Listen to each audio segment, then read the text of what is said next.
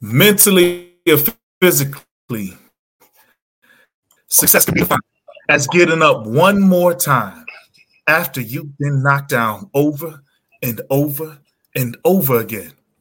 I'm T Wood, and this is Triumphant Moments, where I highlight significant moments in life that are far beyond the surface to inform, encourage, and inspire people to triumph over their life's challenges.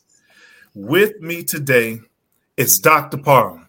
He is the current president of California State University, Dominguez Hills. He holds a bachelor's degree in social ecology from University of California, Irvine, a master's in counseling psychology from Washington University in St. Louis, and a PhD in counseling psychology from Southern University at Carbondale. He is a licensed psychologist with more than 35 years as a scholar and a practitioner. There's a tremendous number of accolades that I could highlight right now.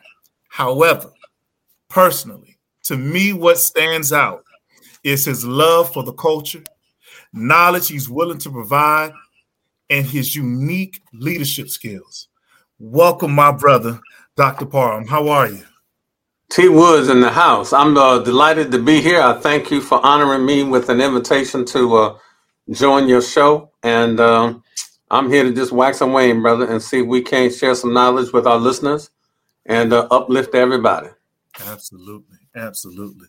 Now, let's go ahead and jump right on into it. Let's go ahead and jump right onto it. Um, if you were to describe your upbringing in your household, how would you describe it? You know, siblings, so I had a I had a very uh, happy upbringing. Um, my mother and my father. I was born in New York, St. Albans, New York, right out on uh, 167th Street. Mm-hmm. Uh, address 144 67 180th Street. I haven't been there since I was three years old, but you know, brother got one in memory, so I just remember that. Uh, out in Jamaica, Queens, and gotcha. my mother and my father uh, split when I was about three years old. Hmm. And so I was the third of four children. So my mother grabbed all four of us. Uh, we moved out to Los Angeles, California, which is where my grandmother, her mother was. Okay. And uh, we grew up in LA. So I've been in LA since I was about three, other than, you know, traveling around in, in grad school and, and then worked on the East Coast for a while.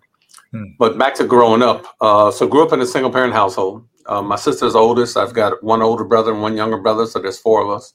Okay. Um, you know, financial constraints were real.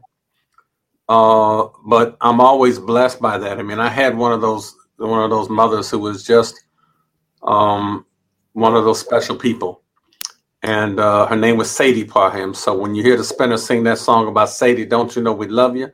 Don't you uh, when she left this world to transition to the realm of the ancestors, that's what's actually on her tombstone. Sweet Sadie, don't you know we love you? And wow. um, I, I owe a lot to her. Uh, certainly was my best friend and uh, just a life teacher around a whole range of things. And uh, this is a woman who raised four kids by herself.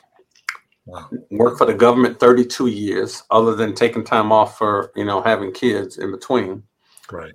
Never earned more than eighteen thousand dollars a year. Got four kids, went to college, three finished, two with PhDs and uh, nobody on drugs, nobody in jail, nobody in the gang. Come on. So when you talk about my upbringing and how it worked, because people worry about uh, I can't do it with one. This woman did it with four. Man, come still on. got through. So I ain't got nothing but love for her and blessings for my background. And this uh, place we call Los Angeles, that was a special place to grow up because it was such a multicultural mecca hmm. uh, and helped me really develop uh, a sense of connectedness to people uh, from different uh, cultural worldviews and traditions, and just the respect for people's humanity. I think from different colors. So uh, that was my background growing up. Loved it. Now, then, when you're looking at that, I believe we, we can both basically say, safe to say, that there were many different temptations or many different challenges around, let's say, the neighborhood, within the neighborhood, places you may travel, I am trying to figure out in my head right now how did Miss Sadie, how did Miss Sadie keep you all from being exposed to that? Or were you exposed to it and you just found a way to just survive that? All the things that are on the outside and things that around that time growing up, Los Angeles? See, I don't think I don't think any parent can keep a child so insulated. Thank you. That you aren't exposed to some of that. The, the, the challenge is not simply how to predict the environment, even though people try to move around geographically to see if they can expose it. But right. as much as you you could be at a party across town and you know doing something else or driving me, so right. trouble follows you almost anywhere. The real challenge is to be able to have enough, you know, principled uh, uh, behavior right. that is is anchored in a way that that uh, honors the value and the sacrifice that, in this case, my mama was making.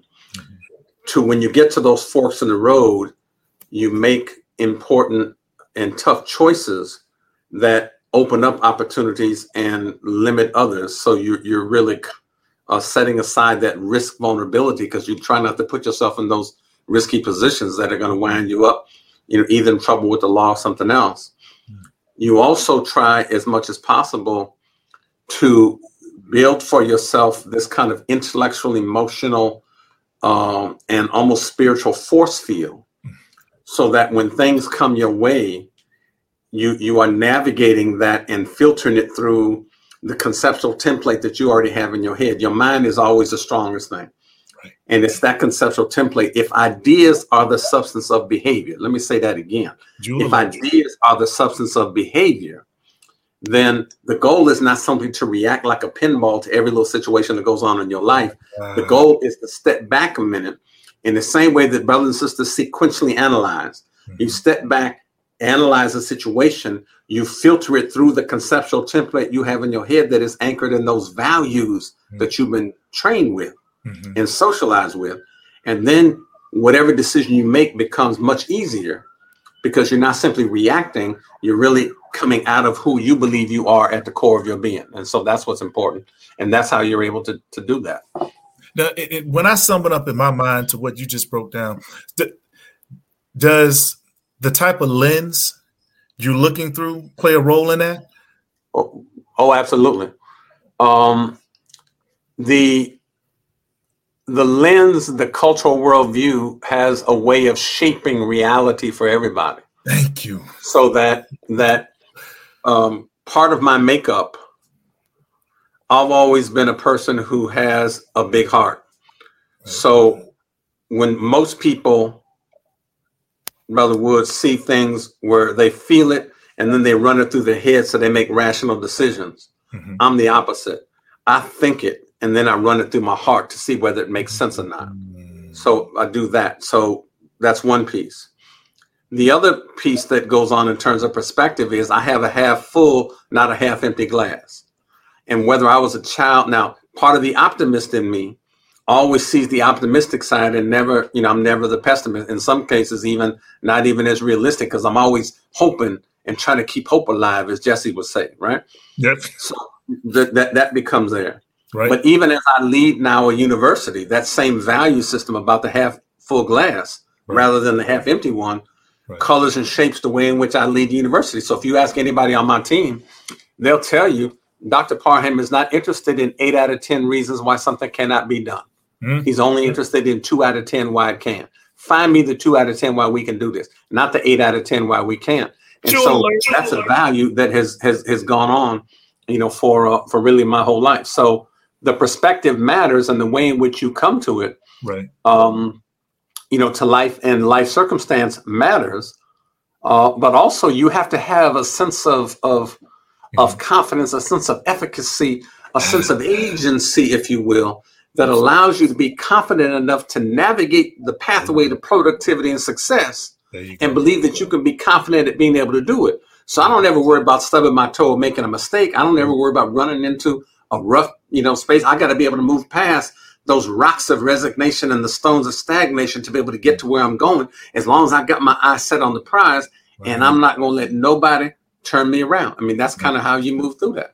Right. And, and, for my listeners, we all have to understand there's this is a particular jewel alert that I can't let just fluff away. You know, the, the the factor of having confidence in whatever your morals are or whatever you live by, whatever your creed may be, that is part of what describes your internal compass and helps guide you when you can't necessarily see everything around you.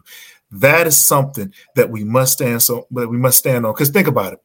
How many times do we hesitate on decisions that we're just not confident in or we're nervous about?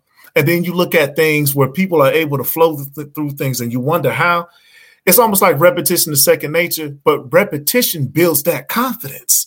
Right. You know what I'm saying? So, Doc, I got to go with you on that. I got to support that. Now, um, I noticed that you made a transition. Let's step to your collegiate studies. I noticed that you made a transition from California to St. Louis. Mm-hmm. Now, is there anything that stood about stood out about that college that made you make that transition? Usually, sometimes I see people go just because they see a friend go there.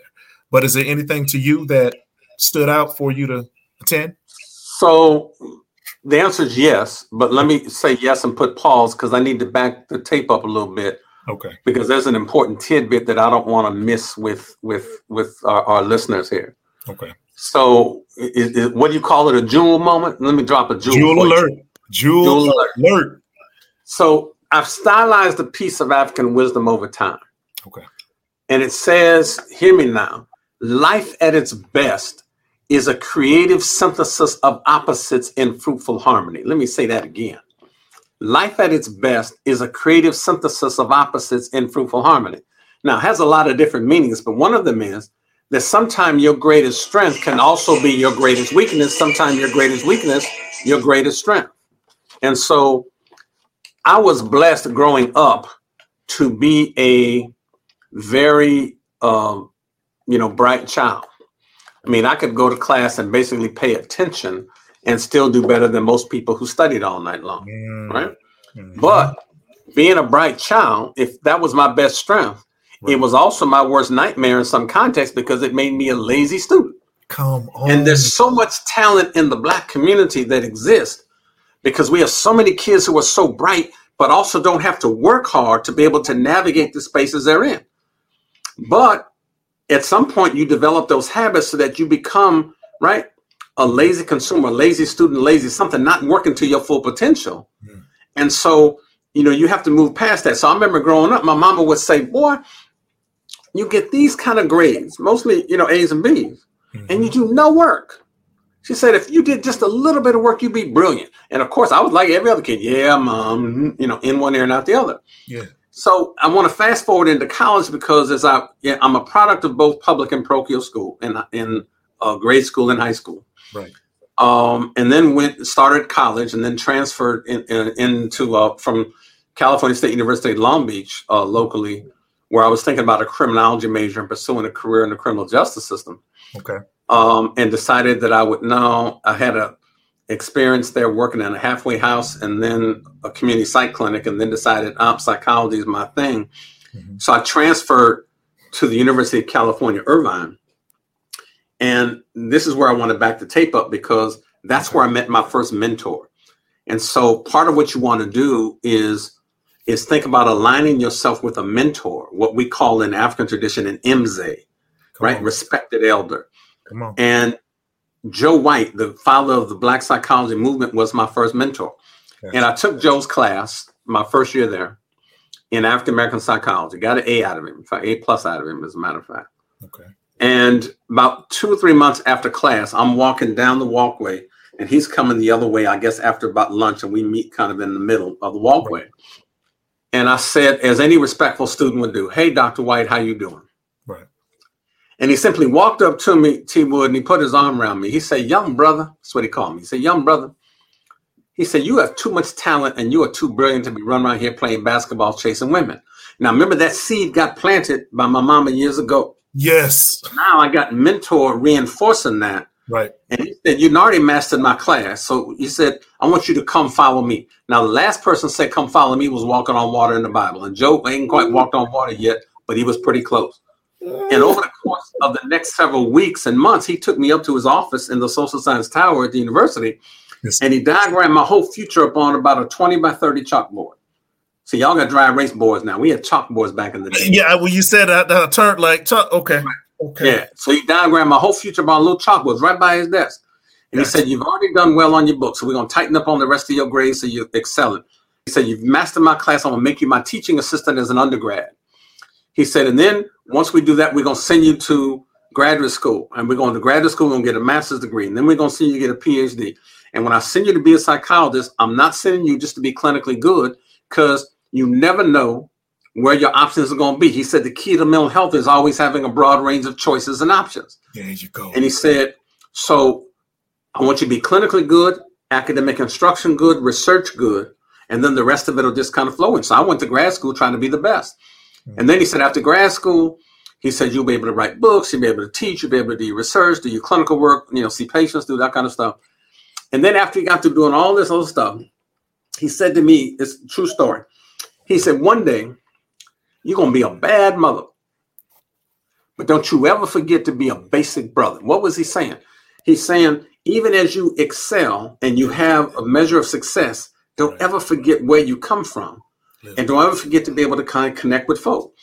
And so he also told me, he said, excellence will bring you opportunity. He says, you will never have to tell anybody how good you are. He said, just focus on producing excellence, and excellence will bring you opportunity. And so when I left, and then I worked with him over two years, right, and mentored me, Washington University in St. Louis is one of the schools I got accepted to, and I ended up accepting their offer to go there. Right. In graduate school, it was a very good counseling psych program. A lot of folk who were big in the field were there then. And WashU as an institution is called the Harvard of the Midwest. I mean, that's a lot of academic, you know, uh, horsepower in that institution. Right. And then from WashU, I was applying to my doctoral program after that and left to uh, go to Southern Illinois University in Carbondale. Okay. And so uh, Southern Illinois, and this is what a lot of folk don't know. We, we on an undergraduate level, we rate universities for like whole institutions, but on a graduate or professional school, you have to look at, you know, who does med school, the American Medical Association, who does the American Bar Association, who does the American Psychological Association, and Carbondale was a top five psych department back then.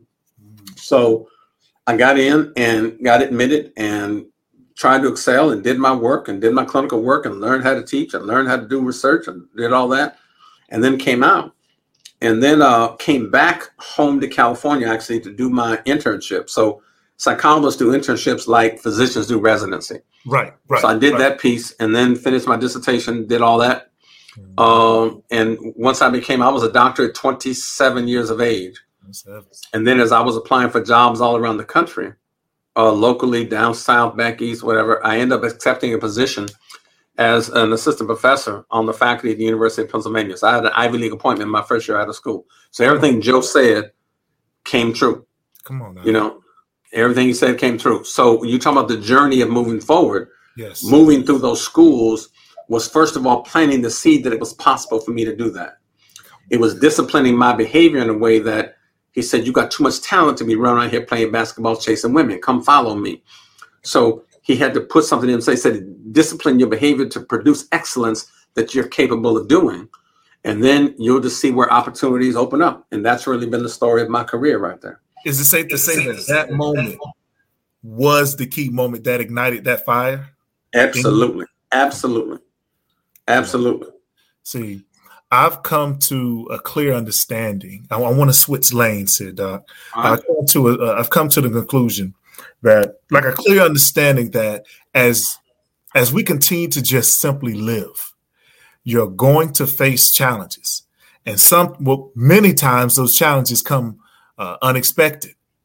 Can you think of a challenge in your life that stands out that you faced? Oh, for sure. So Behind me, you'll see this picture of uh, Brother Cornel West, good friend of mine. And Cornel argues in his writing. If if and, and I want to say this because so many of our listeners pay attention to the personalities they see on TV, mm-hmm. but they don't study and, and embrace principle. Ooh. It's like they love Dr. King. Jewel alert. They love Dr. King. Ooh, I gotta say it, but they don't study and embrace his, his principle. They love Brother Malcolm, you got on my wall, but they don't study and embrace principles, don't read the thing he wrote. Same thing with Cornel. So Cornel argues that there's a duality to life experience. And in life, you will always have instances, right, on the good side of kind of positive energy, that spiritual energy that's there. But the flip side of that is there are instances of unjustified suffering, unmerited pain, and undeserved harm. Let me say that again unjustified suffering, unmerited pain, and undeserved harm. The question is not do things happen in your life, but rather how do you sustain some movement or momentum in the face of whatever adversity you are confronting? And so, with that mindset, Come on. I've had a pretty blessed and privileged life. And even as I have colleagues, uh, you met Dr. Jackson, you know, one of my homeboys from, from uh, LA and the, uh, Irvine, who's now in the DC area. We used to always say that that the only thing that will slow us down is tragedy, and even that's only going to stop us for a moment because we're on our way to Success Avenue. And we're going to be in that space, the mindset, right? Ideas are the substance of behavior, and so in that adversity, whenever adversity has come, you know, it's been like, whoa, this is like deep. But I've always tried to figure out, okay, how am I going to kind of navigate with it? And you've got to be able to to employ what Wade Nobles calls three cultural dispositions. Sometimes you have to improvise. Right. So if plan A ain't working, you got to go to plan B. Right. Sometimes you got to transform. Mm-hmm. So you can take a negative situation and transform it into something else. Lay people call that, right? Taking a lemon and making lemonade out of it, right? right. Mm-hmm. And then sometimes you just got to rise above it where you got to transcend it and move past it. Brothers on the corner got a great saying. They say it just be like that sometimes. Sometimes it just be like that. Ain't nothing you can do about it. Can't right. change it. You just got to rise above it and keep on moving. Right. So now to the specificity. So theoretically, that's kind of what I believe. That's part of that conceptual template I talked about. But I've been in a space where even two years ago, I got, you know, knocked on my backside with a, with a revelation that I got diagnosed with cancer. Now, I don't drink, smoke, do drugs, uh, work out, you know, regularly. Have always been, you know, regularly healthy. And got diagnosed with with cancer, and I'm like, whoa. And uh, once we were trying to figure out why I was having these, you know, headaches and massive stuff, like taking the right side of my head just off. Well, end up having a tumor down here that was hitting on this nerve branch block gotcha. that um we're just creating so much pain. In fact, and I've seen this in movies, too, Wood. Mm-hmm. Never saw it, thought it could happen where you have been so much pain, like when they be torturing you, you right. pass out. Right. Well, I passed out three times, passed out from the pain being so bad.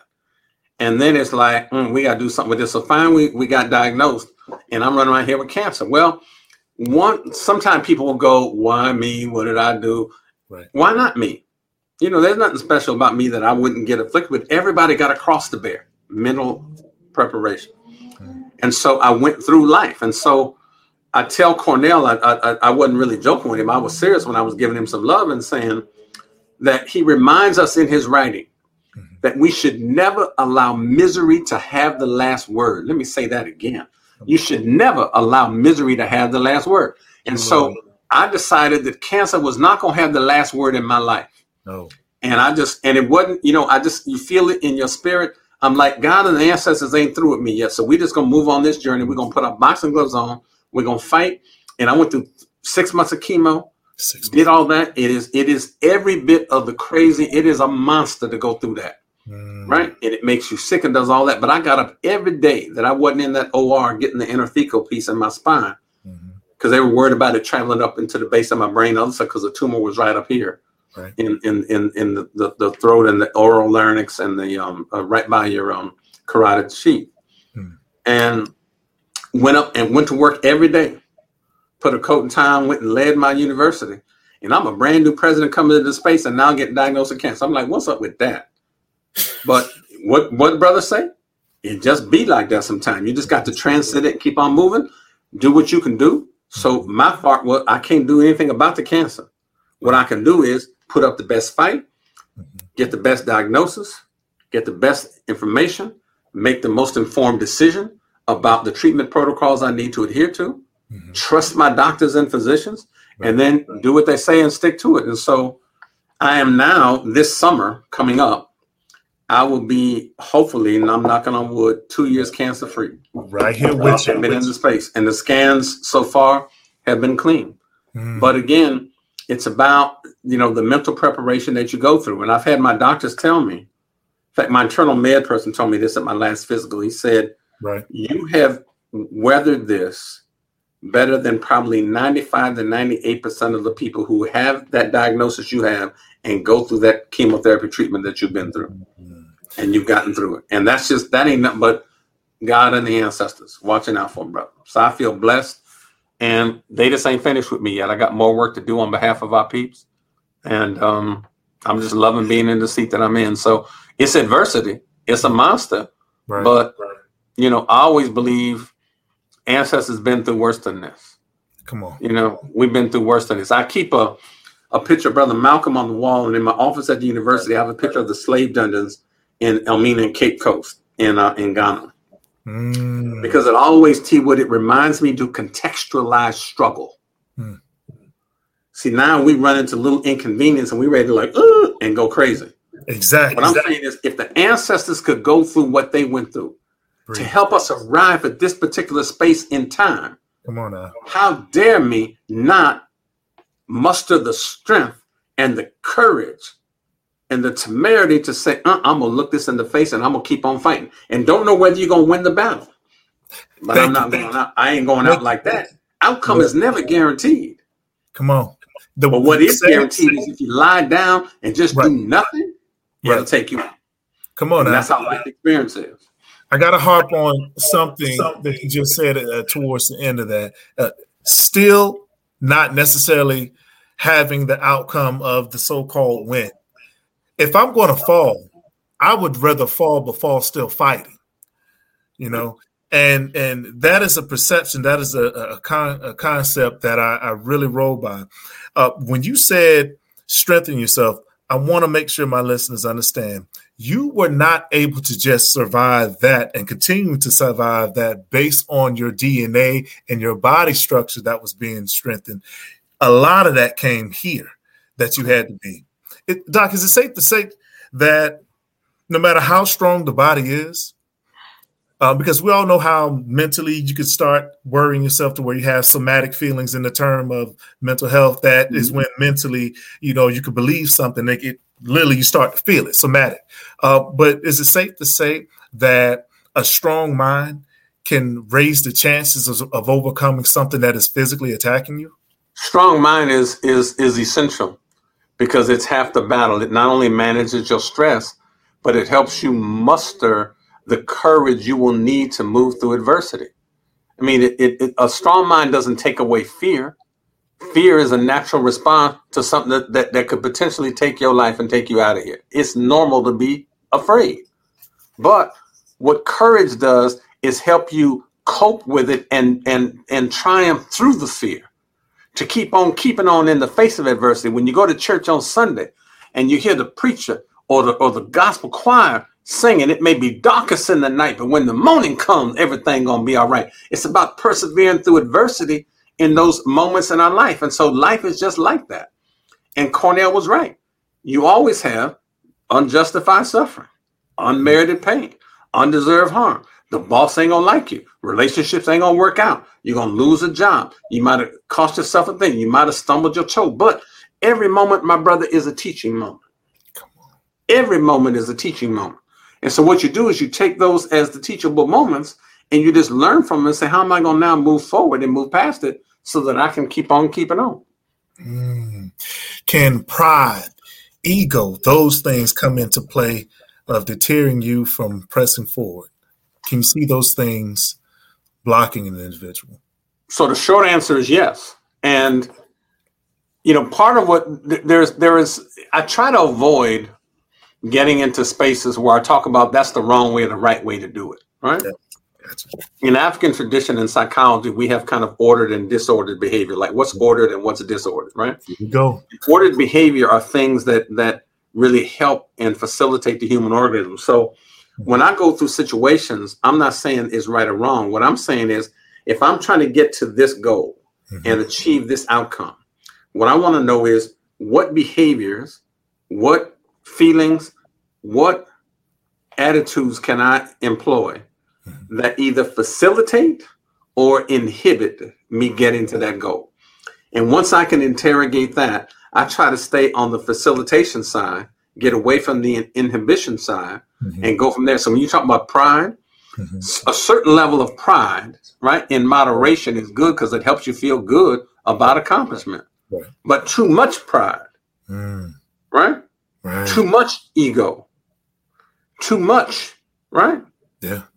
Self-aggrandizement, all that is is is it gets you into a space where it's not there. What you don't want to do is move to the point of being so narcissistic, mm. right? That you can't see anything other than yourself. Jewel alert. But you also don't want to be right so um, other indulged that you neglect yourself as well.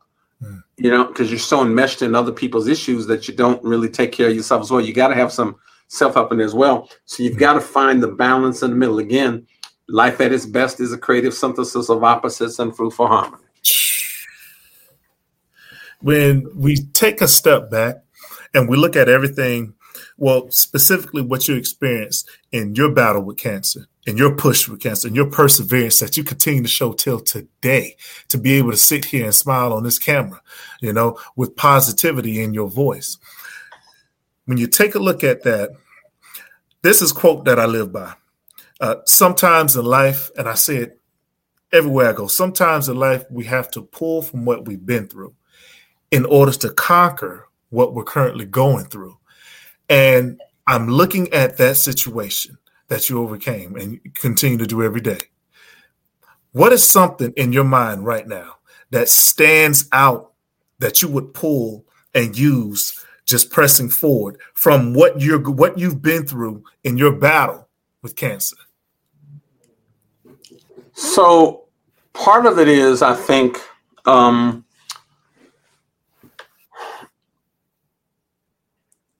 the fact that I got surprised and shocked and really gut punched with the diagnosis is a good piece to go that again life will present you mm-hmm. with those instances of the unjustified suffering unmerited pain undeserved harm so that's true right. what also i pull from that is that while everybody surrounded me with nothing but love and support that old adage, what goes around comes around, sure does matter. Because in that respect, I've tried to live my life loving on other people, try to extend myself, be a servant leader, do that piece. And there was nothing but love coming from every corner of the globe that I know people in who were sending me notes and encouragement and praise and whatever. And, you know, as I talk to to God and I talk to the ancestors and, and do that, they just have a way of letting you know that no, we got you on this. And so part of that is a deep faith, right? The substance of things hoped for, the evidence of things unseen, right? Right. And so part of what you do is you just have to have faith, right, in that process, and and you do, and know that you know as you're on that kind of spiritual journey, that that then my journey becomes a teaching moment for some other people who have their own adversities to, to go through. And, you know, while I had to struggle with that, it also made sense, I think, as I get ready to go through almost every challenge, mm-hmm. it goes back to that piece I was trying to drop earlier about the need to contextualize struggle. Because now when you run into adversity, COVID, right? Right. We got COVID jumping up on us, and people are like, oh, you know. Mm-hmm. Now, partly I'm a psychologist. I manage crisis for a living. I've been in that space where I've had to decide: Am I going to put this person in the hospital against their will because they think about taking their life tonight, or am I going to trust their judgment and sleep with one eye open, hoping that I made the right decision, and they don't go do something right crazy? Measuring their so diagnosis. I manage life and death for a living, mm-hmm. right? All of my professional career. Yes. So all those are teachable moments that allow you to learn how to navigate crisis, how to negotiate that space, how to seek consultation, how to view broad opinion, and how to make the most informed choice that you can that is principled and anchored And again, that set of values that you set up in that conceptual template that then provide you a pathway forward. Now, mm-hmm. is it always the right decision? You don't know because right is always in the perspective of the beholder. But as long as it's a principled decision, come on now. As long as it is a principled decision, come on, right, then it's there. I mean, we're in the midst of COVID. T. Wood, stay with me on this one now. Gotcha. You got half the country talking about we want to open up schools. Okay. And businesses, we want them opened up yesterday, right? Because they're losing money and the parents are tired of being home with the kids. And now we got tremendous respect for teachers now mm-hmm. because we know how hard it is to do what they do every day. They do. Right. right. And and we we you know, and and this is the irony of this now. Let me make a small digression here. Okay. We pay athletes who entertain us millions of dollars a year to entertain us with sport. Facts. And they got degree to first, some of them. But teachers who we trust with the intellectual growth and development of our babies got to go on strike to earn $50,000 a year. Ooh. Something wrong with that picture. Ooh. But now we have tremendous respect for teachers going through this space. But back to the issue now. Let me quit digressing. Because it is hard. In the midst of COVID, as COVID is a crisis, the crisis didn't derail me because we've been through crisis before. So when you talk about can you go into the reservoir of your experience and pull it out Come on. and say, what do you need to go through? Come on. As you've been through crisis and know you can navigate that and you know how to navigate the space, right. it may be a new context. Mm-hmm. But you know, generally the principle is still the same about how you move through it. It doesn't change. It doesn't change. Mm-hmm. And whether it's budget cuts, whether it's financial crisis, even some of the social unrest we've been through. We got a tripartite crisis going on in the country right now. With all the social unrest and George Floyd and Breonna Taylor and Ahmaud Arbery and all the folk that, you know, too numerous a name that came before them. This mm-hmm. isn't new. It said America's just finally waking up to the stuff. Broadcast. What is, however, is the coalition of people that are crossing demographic boundaries. Right. How the Black Lives Matter. I haven't seen that in my life. And I grew up in that marvelous militancy of the 60s and 70s. That's I haven't seen it in my life in that kind of math. Wow. That's the piece that's there. So, yes, you can pull on a reservoir of experiences that help you navigate right future challenges that you will have to face. And that's what our leaders want to do. But let, let me wax and wane on something else for a moment. I know you got other questions for me, and I'll be glad to stay on as long as you like. But you, in that space, the biggest problem we face as a people, I'm talking about African descent people now. Gotcha. You turn on the news every day, you'll hear drugs, gangs, mm-hmm. violence, mm-hmm. poverty, right. racism, white supremacy. They're all big obstacles. Right. In my mind, they're big obstacles, but not the biggest. Right. Hmm. The biggest obstacle we face as a people is what I call the need for mental liberation. Here we go. Somebody got to understand, right? Somebody got to understand that when the first thing an enslaver does when they capture people is they lock down your body, hands, ankles, sometimes a chain around your neck. Mm-hmm. But the very next thing they go after is putting a chain on your mind, a shackle mm-hmm. on your mind. Mental so that even when they give you the illusion of emancipation, let me say that again. You didn't hear me.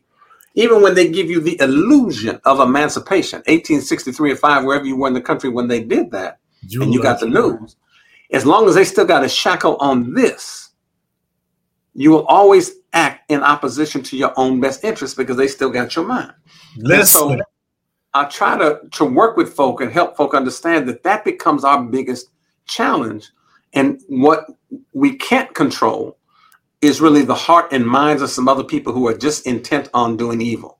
What we can control is our own behavior. Marcus Garvey was clear, brother, when he argued that chance never satisfies the hope of a suffering people. It's only through hard work, persistence, and self reliance by which the oppressed ever realize the light of their own freedom. On, so, man. not only am I hanging out with Marcus Garvey on one side, but I want to introduce the people and your listeners to go pick up this book by Carter G. Woodson. It is called The Miseducation of the Negro. That book is so important. The Miseducation of the Negro. It is so important in my mind as an African centered psychologist that every home that's black in America needs to have some kind of spiritual book on one end of the bookshelf. Mm-hmm. Don't matter to me whether it's a Bible, a Quran, or something. Find some kind of spiritual book so you know something's bigger than you out there in the universe. And on the other end, got to be Carter G. Woodson. Mm. Because Carter G. Woodson argued 1933, if I remember the, the date right on his text, mm-hmm. when he wrote the original one. But he argued that if you allow a people to control the way you think, uh. you don't have to assign them to an inferior status. If necessary, they will seek it for themselves. And so, as I fashion my own sense that the biggest challenge we face is the need for mental liberation, part of what we're trying to do mm-hmm. in everything we do, whether I'm doing therapy, whether I'm teaching a class, whether I'm talking to a crowd of 50 your listeners, right, right. on right. triumphant moments, or uh, uh, uh, an arena full of like five or 10,000 people, which I've done lots of times in my life. Right. I'm always trying to think about how can I give them some keys to systematically unlock those shackles of conceptual incarceration that keep them locked in the abyss of the way things have always been in their life rather than the way things can be. There you go. There you go. Listeners, listen up, man. Uh, you're, it's funny. We say uh, how we are many times a product of our environment. People get it so misunderstood. Our environment goes transcends far beyond what we see and feel in the elements. Our environment actually exists here. And so you gotta you gotta help people remember it, and and that's particularly when you have people who who come from from circumstances that are poverty stricken and violence ridden, and uh, you know I mean there's lots of stuff that just goes on, mm-hmm. and you feel sorry for folk. But I, I'm here to remind your listeners today, brother, that circumstances are places we come from, mm-hmm. not who we are at the core of our being. Mm-hmm. And that's why it's important to go to, if you go back and you look at some of the work by Brother Frantz Fanon, mm-hmm. Fanon said there were three critical questions everybody had to be able to ask and answer. Let me say that again. Three critical questions everybody had to be able to ask and answer. Number one, who am I? What is my nature, my essence, my character? Mm-hmm. Number two, am I who I say I am? Meaning, what is the level of convergence and divergence between what I say and what I do? Do. right? Are you are you having a high degree of congruence? Mm-hmm. Or like James Brown used to say, you just talking loud saying nothing. You talk mm-hmm. about that big apple but afraid to take a bite. Right? Congruence. And the third question, am I all I ought to be? Is about with all of the potential that I have been blessed with. Right. Am I actualizing my potential in a way that allows me to get the best out of myself in each and every circumstance? And so, if you're clear about who you are at the core of your being, right, right, right, you may not be in that space. See, I think people may come from violent surroundings but still have peaceful hearts. Mm-hmm. You may come from poverty but still have richness in your spirit. Yes. Right? You may yes. come from an environment where you don't have a lot of books and intellectual capital, but it doesn't make you any less right. You may fail a test, but it doesn't make you not smart. On, you may commit a crime, but it doesn't make you a criminal. Criminal activity is what you did. It is not who you are to call wow. your being. And you. as soon as a system can convince you mm-hmm. that who you are is a function of right, right. The, the the behavior you engaged in, mm-hmm. rather than really helping you understand at the core of your being who are you. That's that chain. Then they'll label you a criminal. They'll label you not smart. They'll label you dumb. They'll label you this or that. Mm-hmm. When people got to understand circumstances are places we come from, not who we are at the core of your being. And there's a fundamental difference between right who we are and what we do. Look, when I step back, uh, we're at a point where there's something that I, I, created. I call it encouragement for free.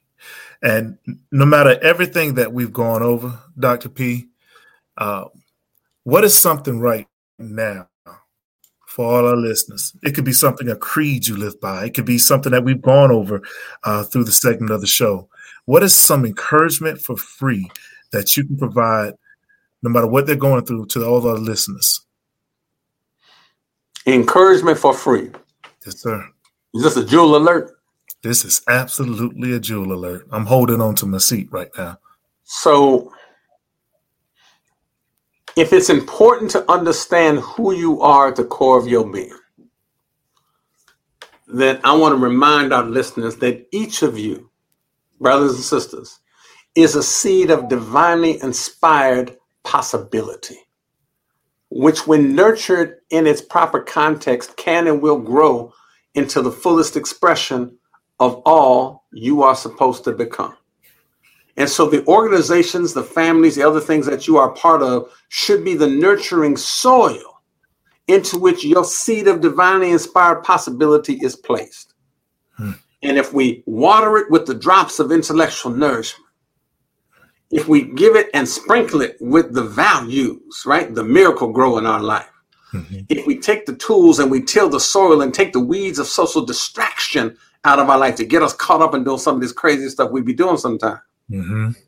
If we give it just enough sunlight of affirmation, to help people feel good about who they are, and just enough shaded critique so that when they get offline, you pull them by the collar and say, straighten up, young man or young woman. And then you just stand back and watch them grow until the fullest expression of all they are supposed to become. If each of us, T. Wood, is a seed of divinely inspired possibility. Come on. Then what we have to do is think about creating the nurturing environments and the soil mm-hmm. that allow those seeds to, sp- to prosper. Now, as life would have it, there are always these crazy incidents we talked about. Right. Because all of us have seen a plant withering on the side of the road. Folk right. with the green thumb notice, mm-hmm. right? Mm-hmm. Maybe it got too much sunlight. Right. Felt too good about themselves. A little narcissistic, got caught up, right? Getting too arrogant. Maybe they had too much shady critique. They got abused as a child, got, you know, something wrong. They were un- unjustly accused by the police, whatever. Mm-hmm. And you see plants withering on the side of the road. But a plant that made a mistake, failed a test in school, doesn't lose its divinity. Hmm.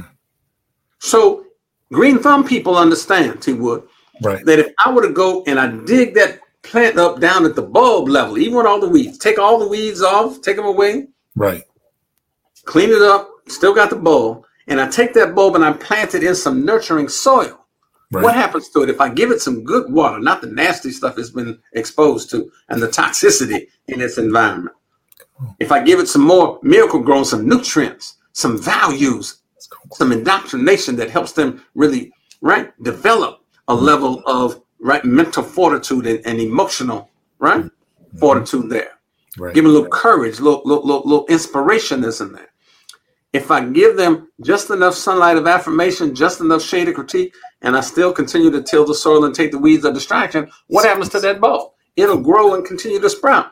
You do not lose your divinity because you stubbed your toe, because you failed a test, because you committed a crime, because you had a child out of wedlock, because you, whatever you did in life. Come on.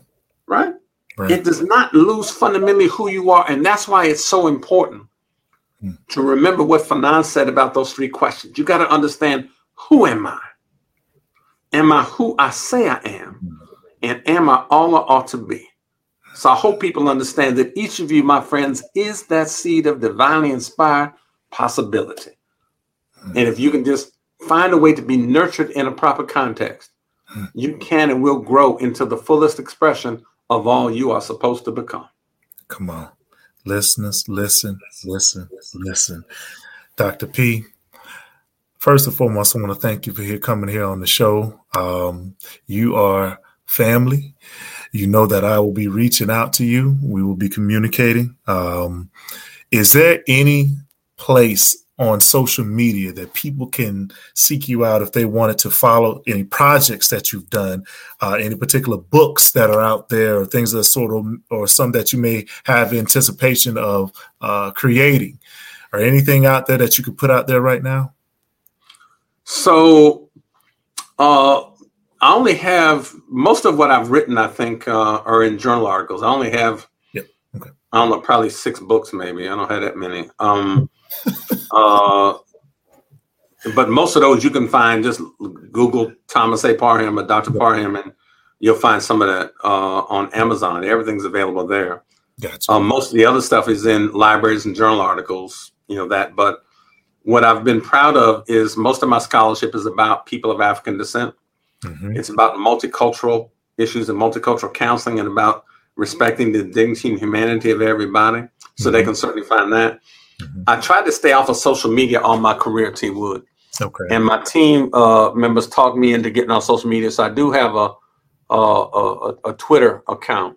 Whoa! So I'm, on, I'm, on, I'm on Twitter every now and then. Okay. So if I pull up my phone and I look at, let me see if I can just even pull up Twitter for your listeners here. Where's my Twitter account? Uh, just so they know. Gotcha. Yeah, that's T Parham on Twitter right there. So uh, my handle there is at CSUDH. So that stands for Cal State University Dominguez Hills. Mm-hmm. So at CSUDH Prez, P R E Z, mm-hmm. Parham. Mm-hmm. And that's my Twitter account. So if folk want to follow me and look at what we're doing, that's where I'm at. Um, and so I'm always trying to affirm some folk. If you look on the, the latest tweets I put on there, we were celebrating Women's History Month and thanking them for the sacrifices they make. We were speaking out against the violence against brothers and sisters in the Asian American community. Mm-hmm. You know, if if we were were celebrating the perseverance of our students moving through this COVID piece to be able to keep on keeping on in the face of that adversity.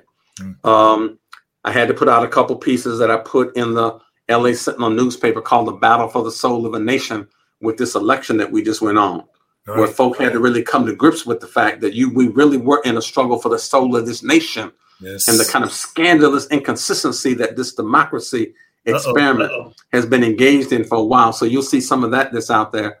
Gotcha, um, gotcha. But it's always about trying to use my platform to try to help define and frame the discourse on what people ought to be, you know, experiencing and thinking about, but always with a mind on trying to support the dignity and humanity of all members of the human family. And uh, I can't leave the show today without complimenting you, brother, because our people do not have forums like this to be able to not only share thoughts, but also when you talk about triumphant moments, right? We have a lot of pain in our space. We have a lot of wounded spirits in our community. We have a lot of people who've just been through stuff. Thank you. Thank you right? And so when you have triumphant moments and the platform that you develop to help people do that, Absolutely. then anytime you can use other people's stories as an example to let other folk know that yes, you can do it too. I think it provides encouragement, it provides support, it provides reassurance, mm-hmm. and it provides really a level of of of elevated uh, uh, uh mood yes, where people yes. can say, yes, if they can do it, I can do it. It's that notion of universality we talk about right in group therapy. Right. And so if we've been helpful to anybody on today's show, right. today know they can rise above their condition, right, and move through it. That everything you need to be successful is already in you, given to you by the ancestors and the creator. All you got to do is access it. It's what Fu-Kiau calls that self-healing power in his book, Self-Healing Power and Therapy. Everybody has a battery charge, that spiritual energy that they can seek in that reservoir to bring it out.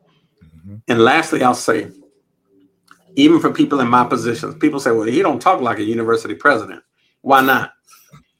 Because I, I was a black man before. I'm gonna be just like Brother Malcolm. I'm, I didn't come here in life as a Republican and Democrat. I didn't come as a Mason or Elk. Didn't come as a Kappa or Q or Alpha or Sigma. Didn't come whatever job. I came here as a black man. Mm. And I'm gonna leave this world as a black man, right? Respecting everybody's humanity, whether you are white, black, blue, brown, or purple in this world. Right. But I always remind people about Brother Fanon. Beyond those three questions, Fanon said that each generation, T Wood, mm-hmm. out of relative obscurity, mm-hmm. must reach out and seek to fulfill its legacy or betray it. Right. We occupy the places we do right now in this world because the ancestors sacrificed to make sure that we could be at this space and time. How dare us give up? How dare us get frustrated? How dare us engage in some of the foolishness we engage in as a people? Hmm.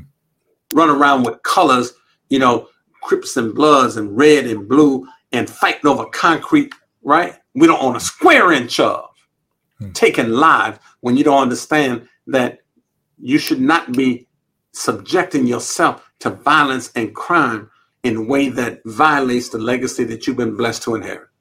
So if each of us has an opportunity to fulfill a legacy or betray it, then our challenge, my challenge, hmm. is not simply to be a servant leader, but to go through this world managing my university, using my platform, right, to be able to fulfill the legacy that I've been blessed to inherit. And I thank you for having me today on your show, brother. It's been an honor and a prayer. Thank you. With that being said, Understanding Triumphant Moments family. Thank you, Dr. P. Sometimes in life, you must fail in order to succeed. But one thing must remain certain that you never, under any circumstances, give up. Just trying for moments. I'm T Wood. I'm with my brother, Dr. P. Thank y'all.